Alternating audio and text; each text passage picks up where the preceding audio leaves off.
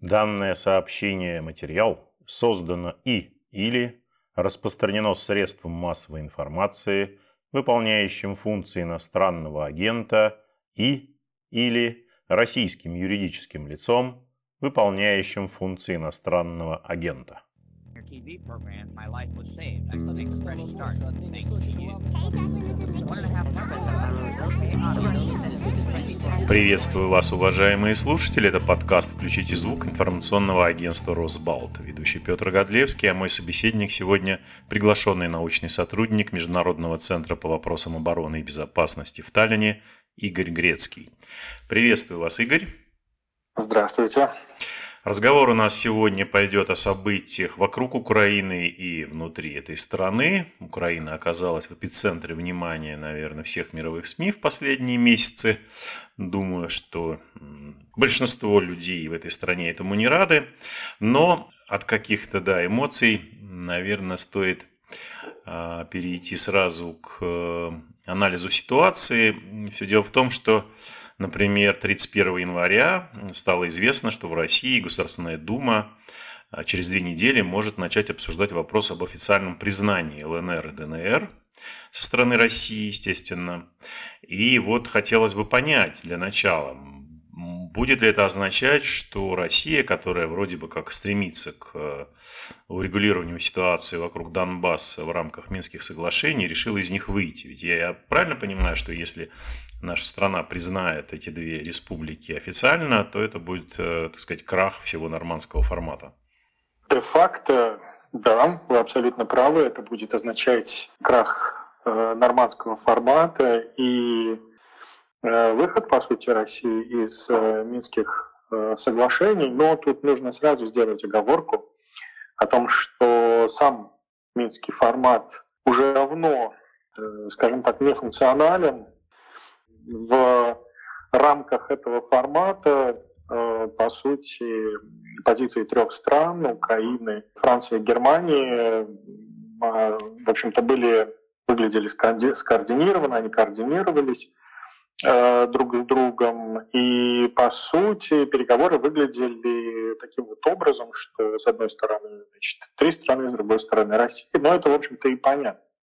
Россия в данном формате, э, ну, скажем так, выглядела э, достаточно одиноко. И в общем и целом диалог постоянно стопорился относительно одного пункта, этот пункт заключается в том, что Россия была против э, того, чтобы э, признать себя стороной конфликта, в то время как в Европе и в целом э, на Западе Россию стороной конфликта видят. И, в общем-то, эта позиция, она в последнее время, позиции двух сторон изменениям не, не подвергались. С другой стороны, мы видим также и тупиковую ситуацию, сложившуюся вокруг самих Минских соглашений.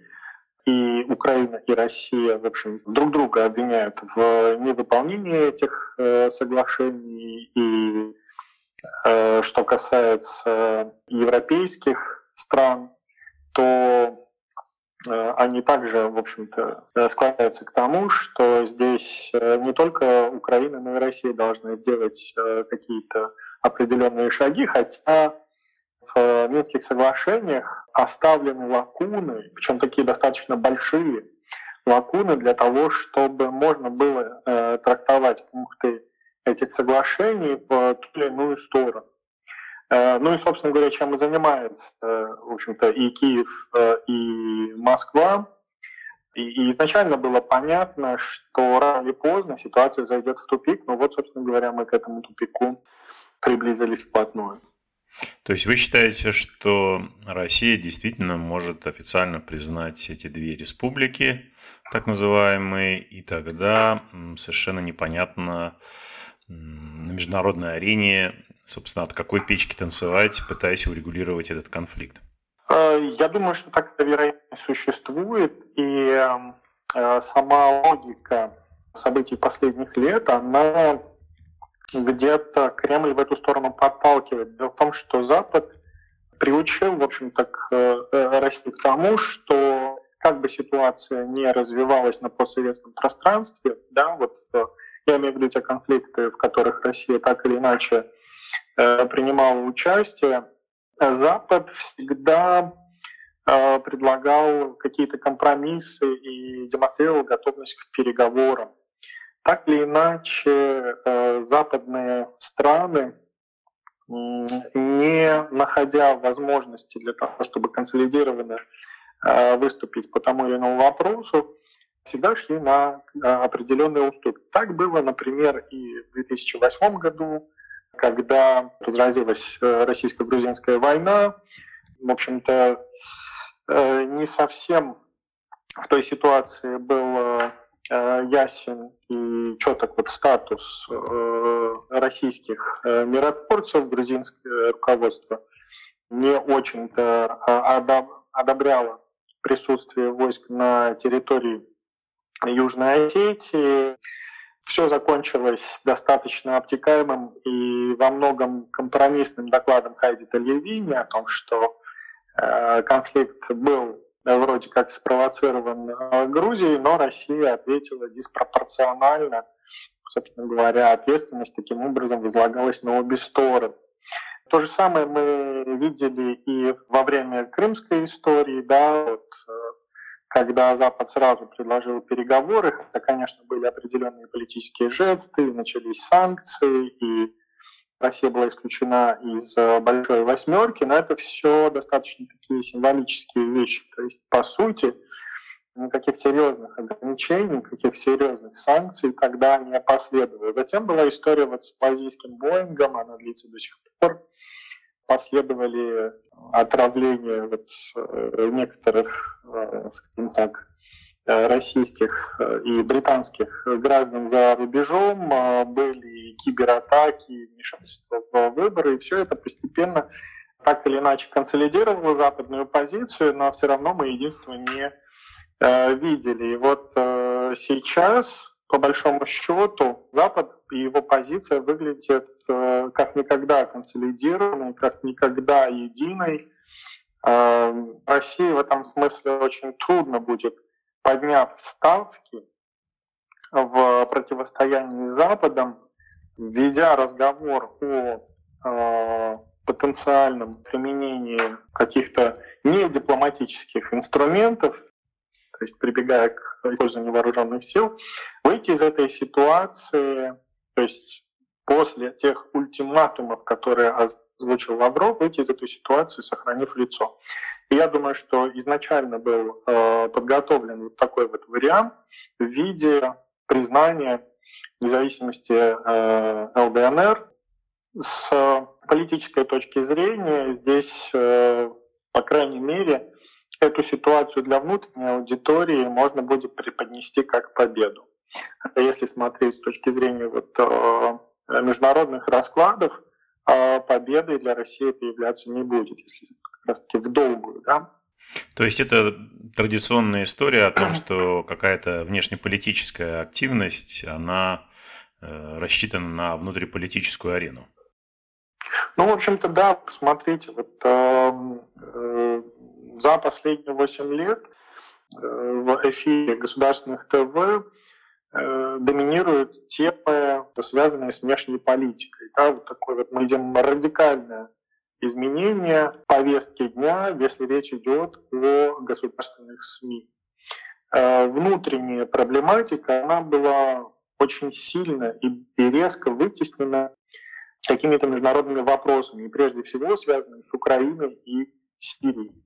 Но сейчас становится очевидно, что, во-первых, э, отечественному обывателю эти темы уже сильно приелись, э, а во-вторых, они не генерируют вот этой вот патриотической волны нужной силы для того, чтобы продолжать легитимизировать э, существующий режим. Нужны темы посильнее, помощнее. И единственная тема, которая осталась, это вот как раз-таки противостояние с Америкой, да, с как его часто называют в российских СМИ, с гегемоном. Хотя гегемония в современном мире невозможна, и Соединенные Штаты уже давно к ней не стремятся, и вывод американских войск из Афганистана там является красноречивым подтверждением, но в СМИ в российских эта тема по-прежнему раскручивается.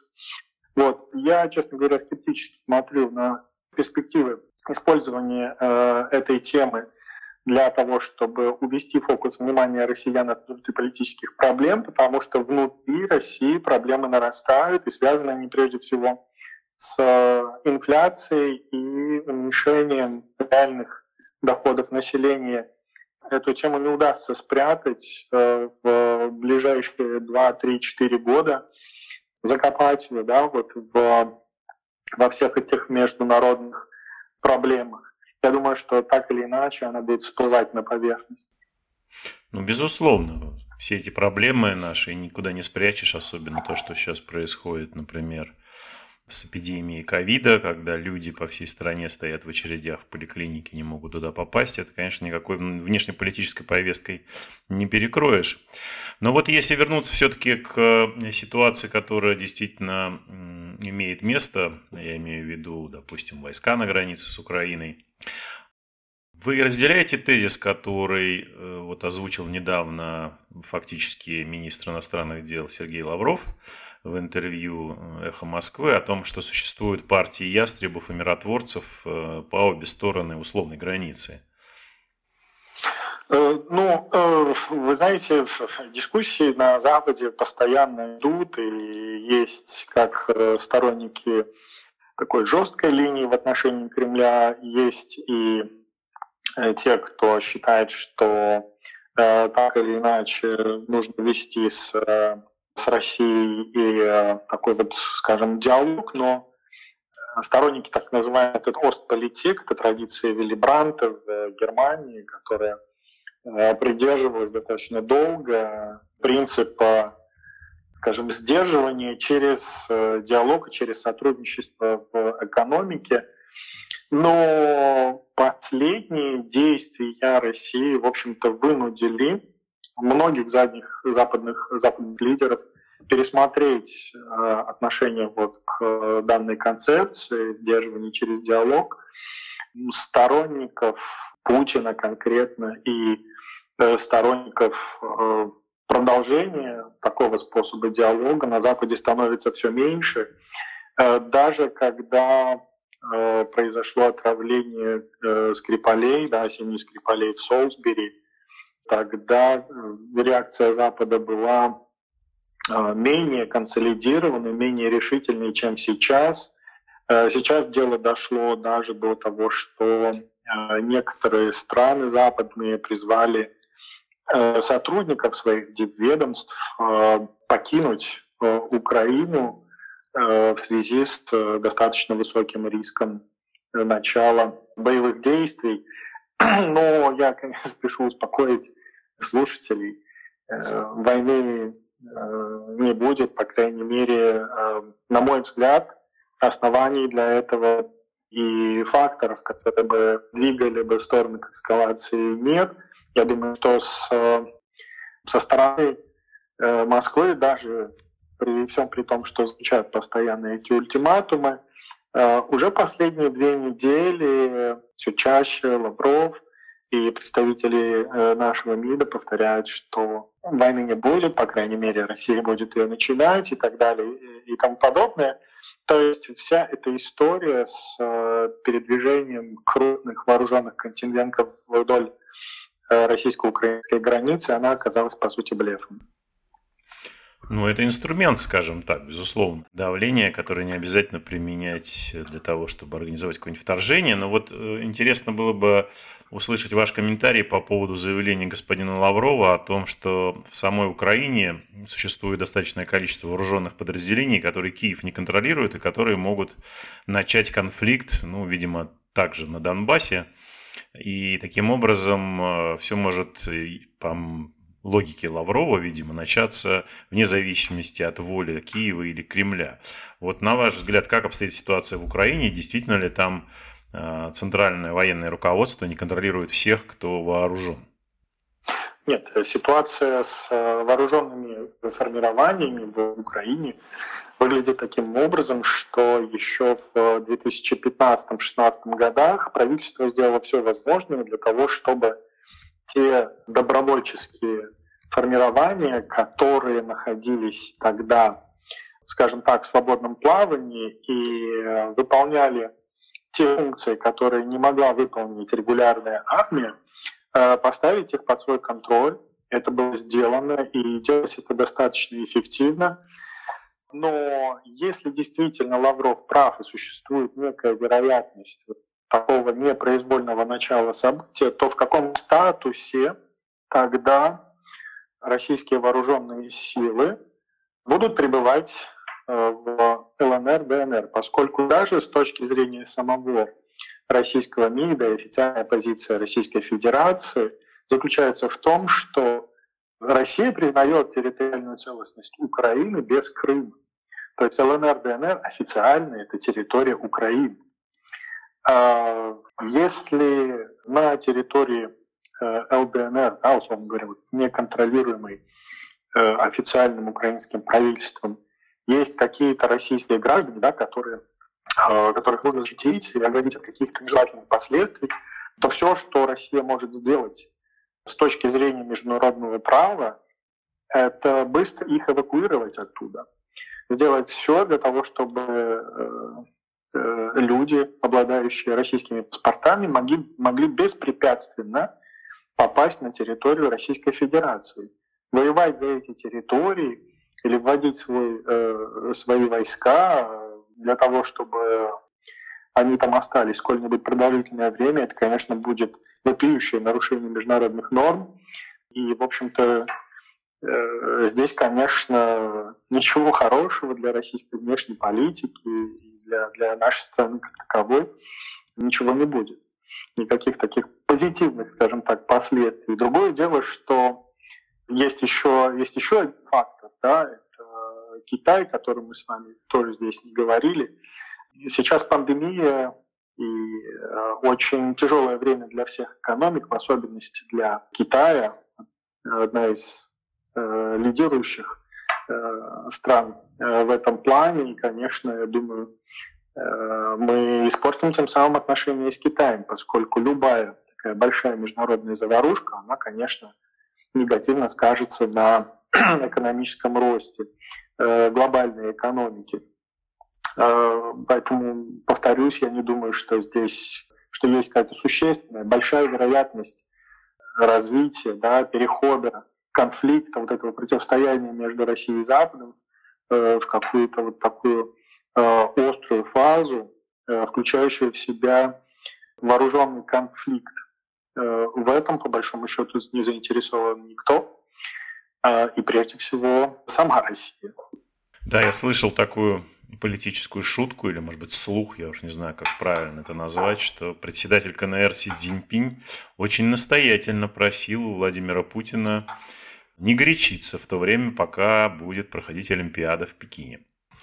Нет, ну Китай совершенно открыто эти месседжи э, отправляет, да, публично, в общем-то, и министр иностранных дел Китая это делает, э, в общем-то, предлагая э, сторонам, э, так сказать, придерживаться э, международного права и, и не э, доводить дело до очередной волны эскалации.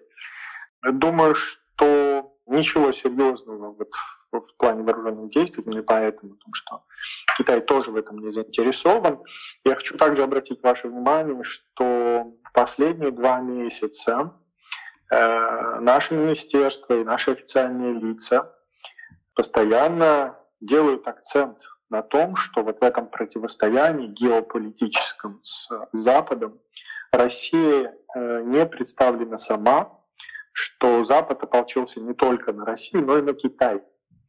Как бы вот э, мы как бы выглядываем таким образом из-за спины Китая. Потерять Китай сейчас, э, это, конечно, э, была бы внешнеполитическая ошибка.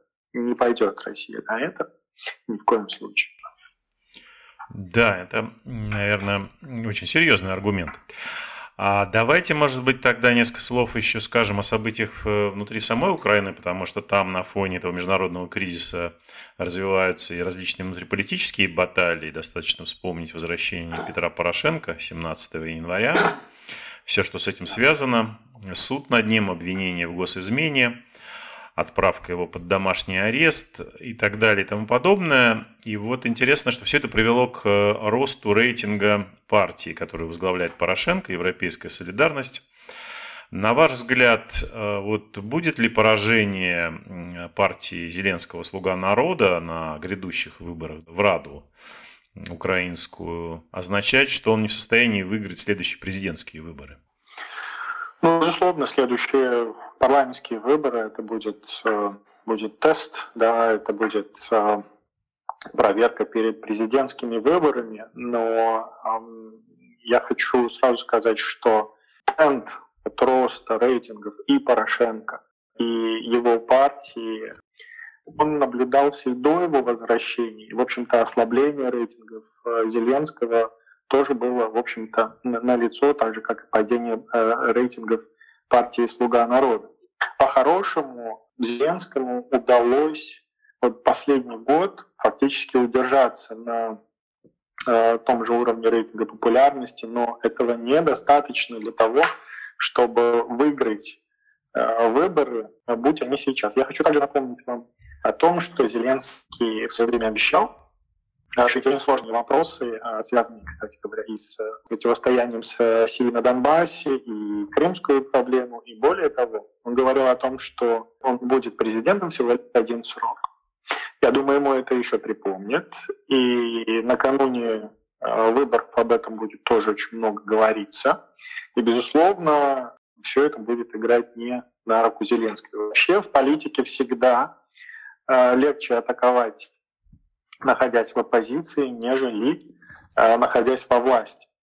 Я думаю, что партия «Слуга народа» уже не достигнет, не добьется тех результатов, которые она получила на предыдущих парламентских выборах. Не сможет она сформировать большинство в Раде самостоятельно. И Зеленский, если он решится баллотироваться на второй срок, э, я думаю, что шансы его на то, чтобы переизбраться, очень-очень маленькие. Скажите, пожалуйста, а вот как бы вы э, квалифицировали новую такую политическую силу во главе с Дмитрием Разумковым, которая сейчас э, еще не, ну, не играет какую-то такую значительную роль, но очень молодая партия, бывший спикер Рада возглавляет ее, и э, вот сейчас она, допустим, на пятом месте по популярности в Украине, но э, уже ее лидер как бы говорит о том, что он будет в оппозиции к Зеленскому. Можно ли, на ваш взгляд, получится ли из этого объединения какая-то реальная политическая сила?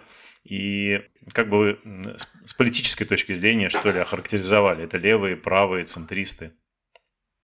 Значит, во-первых, сразу скажу, что вся эта история с отстранением да, э, Разумкова с э, должности спикера, его уход, она, в общем-то, покажет, то есть это попытка, и создать политическую партию Разумковым, это попытка сыграть на антирейтингах Зеленского, это попытка протестировать Э, во что можно материализовать эти антирейтинги, насколько люди, которые недовольны Зеленским, а в Украине есть постоянный, достаточно стабильный спрос на новые лица в политике, насколько его можно конвертировать в э, вот такой вот, скажем, в политический капитал. Сможет ли эта партия на что-нибудь претендовать, зависит от того, насколько Разумков и его команда смогут найти позитивную да, повестку дня, сформировать некий образ Украины, который был бы вот привлекателен для а, электората. Я думаю, что эта партия однозначно будет прозападной, проевропейской. Сейчас другой, другой вариант а, в Украине не просматривается в связи с тотальной дискредитацией а, того Э, варианта развития, который олицетворяла собой Москва и Россия в целом. Я думаю, что она будет левоцентристской в связи с э, тем, что в Украине есть массовое недовольство э, значительным ростом стоимости жизни и расходов на коммунальные услуги и так далее. Спрос, конечно, есть. Я думаю, что Разумков постарается их включить в повестку дня, но Окончательное решение, я думаю, что Разумков и его команда будут принимать не сейчас, я думаю, накануне вот прям накануне выборов, чтобы не случился вот такой вот фальстарт. Ну что ж, как говорит один коллега, будем наблюдать. Спасибо огромное, да, да, спасибо огромное, Игорь, за ваш анализ, за ответы на вопросы. Я напоминаю слушателям нашего подкаста, что с нами сегодня был приглашенный научный сотрудник Международного центра по вопросам обороны и безопасности в Таллине Игорь Грецкий. Спасибо большое, Игорь. Пожалуйста, всего доброго. До свидания. До свидания. Вы слушали подкаст информационного агентства «Росбалт. Включите звук». Спасибо, что вы сделали это. Напоминаю, на нашем сайте круглосуточно доступны новости, комментарии, аналитика, видеорепортажи, обзоры социальных сетей и наши подкасты. Всего доброго и не забывайте включать звук.